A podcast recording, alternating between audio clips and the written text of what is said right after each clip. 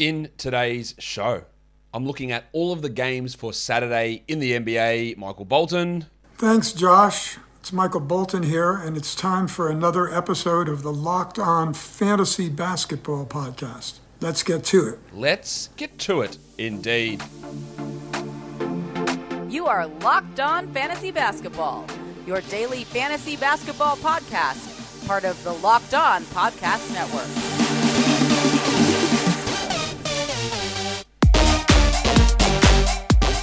Hello and welcome to the Locked On Fantasy Basketball podcast brought to you by Basketball Monster. My name is Josh Lloyd and I am the lead fantasy analyst at basketballmonster.com and at Yahoo Sports Australia. And you can find me on Twitter as always at redrock underscore and on Instagram at Locked On Fantasy Basketball. Thank you for making Locked On Fantasy Basketball your first listen every day. We are free and we're available on all platforms. Here we are to look ahead to the six games in the NBA on Saturday, including some streaming options. First game is Celtics going to take on the Pelicans. Saying Celtics like that sounded weird. The Celtics or Boston? Josh, get it right. So they're the Boston Celtics, so that's better as well. Boston is going to take on the Pelicans. It is a back to back for Boston, so we'll get a little bit more information from Friday's game against the Hawks, but they're healthy. Apart from Bol Bol, who, again, has never played for them and probably never will, they're healthy. So what are we going to see? What's Dennis Schroeder's minutes going to look like? He has totaled 38 minutes in the last two games, albeit 29 point victory and 53 point victory. Um, but he's just basically playing as a backup to Marcus Smart. 20 minute a night Dennis Schroeder, not worth holding. People have a love of holding onto Schroeder as much as they do of Andre Drummond. But if someone's a backup and he's playing those minutes and you're just waiting for an injury to happen, it's really not a great way to. Rob Williams been playing really well. Had that weird lull earlier in the season or middle of the season, crushing it now. Real possibility of a top 30 finish for him. Not as high in points leagues, of course, because his large impact in blocks and field goal percentage is muted in most scoring systems. But he's still a really valuable player. And it's why often you just have to look at guys and you understand there's going to be some dips and you, you're curious as to why the minutes are low and you say, well, you know, that sort of upside doesn't really grow on trees. So we've got to hold on to a guy like Rob Williams. And it's a very different scenario than holding on to a Dennis Schroeder. But Rob Williams looking good. For the Pelicans, it is a back to back for them as well. Bunch of guys injured for on the injury report for Friday. Josh Hart, Valanciunas, and Ingram. They're all questionable. We don't know if they're going to play.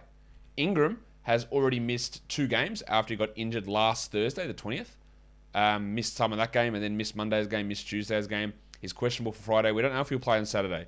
Of course, when these guys are out, it opens up minutes for Nickeil Alexander Walker. It opens up minutes for some reason for Garrett Temple. Um, there was a great article think by Jackson Frank today about Herb Jones, and in, in, he illustrated how important Garrett Temple was to Herb Jones' development, and that is that, that is why he gets minutes. It's because he's a great bloke off the court, a great development guy. He's actually a horrifically bad, negative NBA player on the court, but he gets rewarded with these minutes because of the development he has, and that's really valuable. Having that development is really valuable. Unfortunately, playing those guys on the court is just a gigantic detriment to your team winning games and you know how do you how do you get a player i guess to buy into being hey can you be the best bloke in the world develop all these guys be almost like an assistant coach who's not a coach but we're not going to play her it's a hard balance to run but teams have to do it really. Like and players need to accept that that's what the value they bring is rather than getting rewarded charity minutes because of uh, good bloke stuff off the court. Anyway enough of a rant on that. Also you want to watch to see where the Valanciunas is going to play. Billy Hernangomez, Jaxson Hayes, they started Billy last game. He played 30 minutes and put up a big game, even though Hayes has taken the backup role over Hernangomez. It's one of those things that again frustrates me. Like, why do you why do you go from not playing literally at all in the three weeks prior to starting and playing 30 minutes for Hernangomez versus a guy who's been working as the backup, working as the backup, working as the backup, playing well as the backup, also working as the backup, and then you say just stay as the backup, mate, and we'll get this other guy who's not good enough to play every other night to play over you. Pretty frustrating. Um, it would be frustrating if I was Jaxson Hayes. Now he's done some dumb shit uh, at times. Maybe he's done. I don't know. I'm talking too much about this game, but we're going to watch to see what happens at that center rotation spot if, in fact, Valanciunas is out. The Pacers and the Mavericks. We want to see whether we're getting Domantas Sabonis back. He's questionable for Friday. If he doesn't play Friday, I imagine he plays Saturday. Um, we're not going to have Miles Turner. We're not going to have Brogdon. We're not going to have Warren. But I, I, do urge caution. Is Rick Carlisle's coming out saying, "Oh, it's great news, man. Miles Turner. It's great news. T.J. Warren. Yeah, they're really playing well." Yeah, this is a guy that said it. we're like 10 weeks removed from that. So he doesn't have the most transparent history of being forthright in terms of injury timetables for his players. Just just be aware of that. He can come out and say whatever he wants. Yeah, cool. Nah. Um, Sabonis, yeah, if he plays, obviously the Bitadze value drops. The um, Isaiah Jackson, Isaiah Brissett, all those guys' value drops. Everyone's dropped because Sabonis comes in and, and takes a chunk of usage as well. Also want to watch Chris Duarte, who is starting, but what's he doing? That's good. Last two games have been pretty poor, 27 and 27, uh, 22 minutes. Um, he will continue to start without Brogdon, I imagine. But at this point, he's just like a theoretical must hold. He's a guy you must hold, and I don't think you should be dropping him. But the numbers don't back it up. And this is while Brogdon is out. And this is like, okay, we've got to hold him, assuming Brogdon doesn't play again. Assuming LeVert gets traded. Um, some people have an issue with the way I say assume, apparently. There's no H in there, Josh. Can't say assume. Got to say assume. Cool. I don't know. I don't know why I'm bringing that up now. I'm just extra spicy this morning. Anyway, as for Duarte, yeah, you hold him, but it's not. It's not looking great. I think is how I would phrase it. For the Mavericks, Maxi Kleber, I think he's going to start the majority of this season.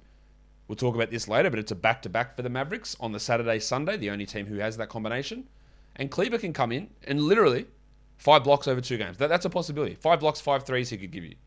He might give you one block and one three over two games, but he might give you five and five. He might not do much else. But again, when you're using a waiver add, you get 54 minutes of action from one add, five blocks, five threes, 20 points, 15 rebounds. It's a pretty useful addition.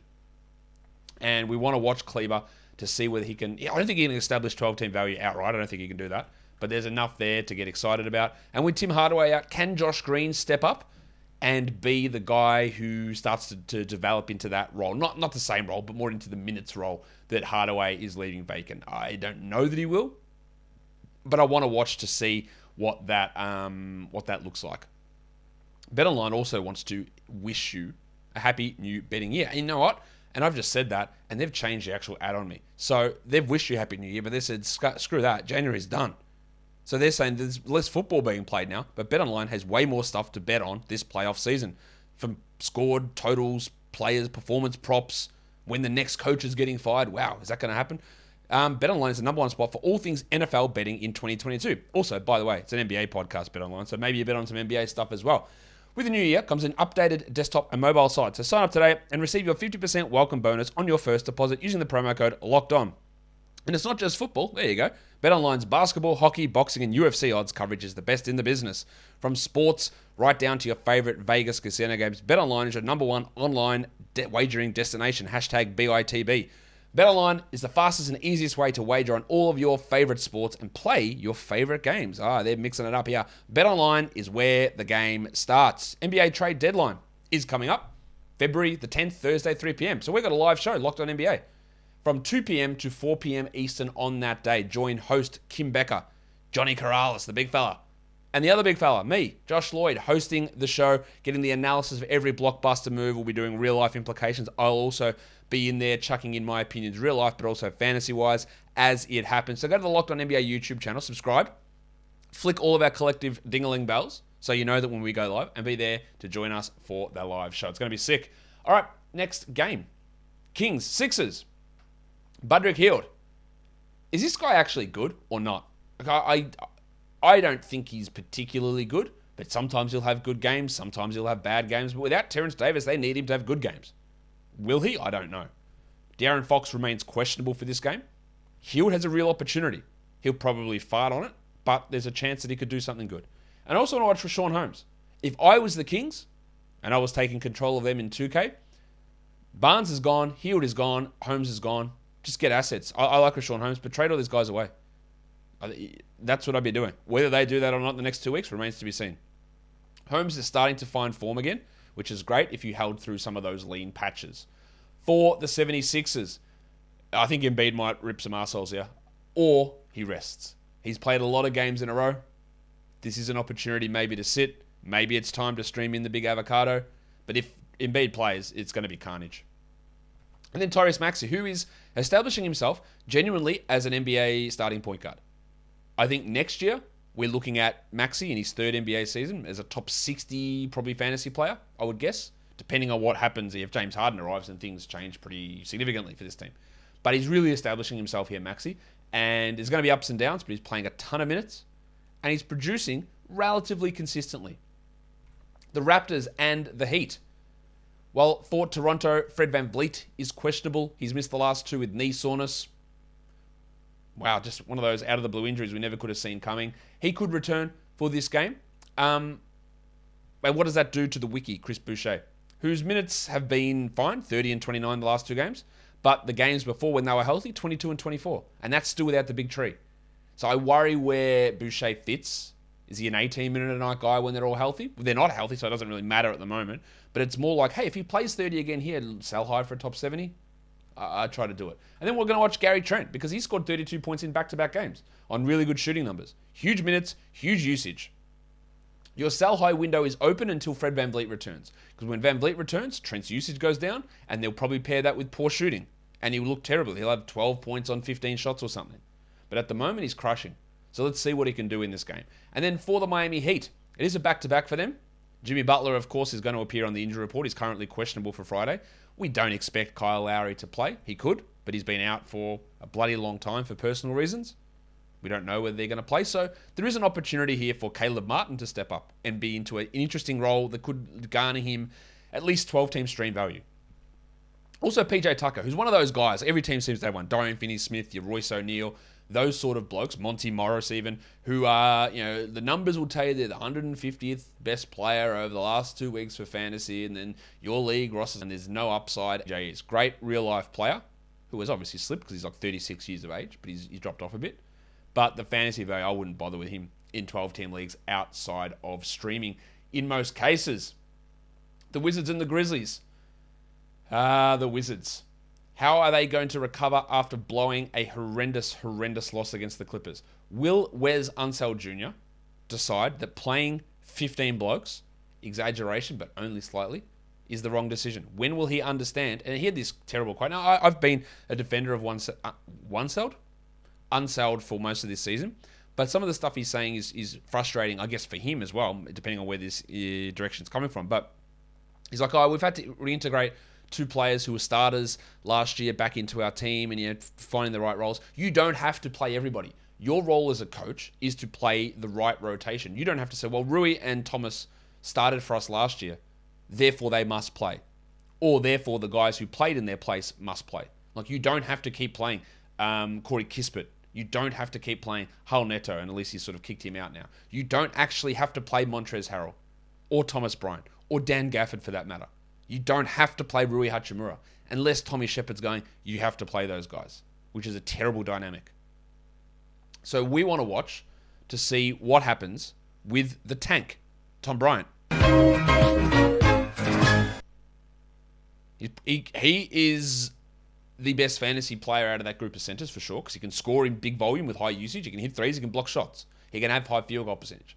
His defense is, I think, a disaster, and that limits his overall value as an as an actual player. But what they decide to do with him, I don't know.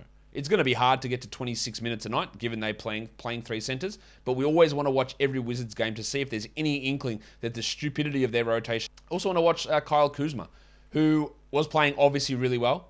He's still playing pretty well, but not quite to that same level that he was when everyone was out and him establishing himself as a clearly better player than Rui Hachimura. That's that wasn't really ever in doubt. My doubt with Kuzma at the start of the season was this is before we knew that Hachimura wouldn't play for six years. Um, was do the Wizards who have loved Hachimura for the entire time he's there and given him complete entitlement minutes for two years, would they um, limit Rui to play Kuzma? And with the way that circumstances went this season, they had to play Kuzma. He's played so well that they can't take those minutes completely off him. Will they ever fade back towards? For the Grizzlies, back to back here for Memphis. I want to watch Jaren Jackson, who we had this issue with Jaren a little bit with him failing to produce alongside Ja Morant. I think that's sort of done now. He's putting up pretty strong games next to Morant, which is obviously really sexy. And then Des Bane, who made his first game back on Wednesday. Um, good game here for him against uh, against the Wizards. Good opportunity for him, and we just hope he can continue where he left off. And I'm pretty confident that he will. I'm also pretty confident that Built Bar is going to be the best tasting protein bar you ever have. Why wouldn't it be? It tastes like a candy bar. And candy bars, they're garbage. Get them out of here. They're too many calories, too much fat, too much sugar. Whereas Built Bar, it's low in those things, but it's high in protein and it's absolutely high in DI, the deliciousness index. The best thing about Built Bar is not the taste, because that's awesome. It's not the low calories, that's awesome as well. It's just variety of flavors. And they're chucking out special editions all the time. Built Bar needs to get themselves a, an app like the BLT app or something for limited edition drops. You get into a raffle in there because they're, they're so they're so limited edition these flavors. So go to built.com, use the promo code locked15 L O C K E D 1 5 and get 15% off. Built Bar is built different. Let's go to the next game. Nets Warriors. Um, yes, Kyrie Irving is allowed to play in San Francisco. He will return to action in this game. Jim Harden is playing as well. So the little value bump we got for Pat Mills, the big value bump we got for Cam Thomas last game, it's done. Are they going to run the three center rotation again, joining the likes of the Clippers and the Wizards who do my headed with not understanding how to run a center rotation? Maybe. What does that mean for Aldridge, for Claxton, for Day'Ron Sharpe? Sharpie started last game and played 11 minutes, and then he missed the game on Wednesday. But he should be returning. Um, We should have uh, Claxton and Aldridge there. So how does the rotation look? That is a really key thing. I think it's going to be too muddled to have Claxton and Aldridge as absolute must roster guys. You can have them, no problem, but there'll be ups and downs all over the place, which makes them really fringy sort of players. For the Warriors, last two games have been really, really, really positive for Jordan Poole, playing along um, Klay Thompson, which he'd struggled to do. The minutes are still in that 24 25 range, which is fine but he's getting good usage and he's hitting his shots. He's like a fringe. He's moved from a top 70 guy to a fringe 12 team league guy who can be dropped if you need to. And then also Otto Porter, who's got the locked position there at starting power forward in place of Draymond. I don't think Kuminga's taking that anytime soon. Um, Porter's a little bit up and down. He, again, he's like that Aldridge Claxton sort of range of player where it's fine to stream them in, it's fine to have them. It's also, let's look at some back to back streams. We're looking at just Dallas players here. Kleber, and then you got Dwight Powell, Reggie Bullock, and Joshy Green, who are options to get the two for one price point in there. Your nine cat guys for Saturday Caldwell Pope, Kessler Edwards, PJ Tucker, and Maxi Kleber, Johnny Konchar, Torrey Craig, Deni Avdija, Grant Williams, Danny Green, and the Doctor, Gary Payton. Deeper leagues, all of those same names apply.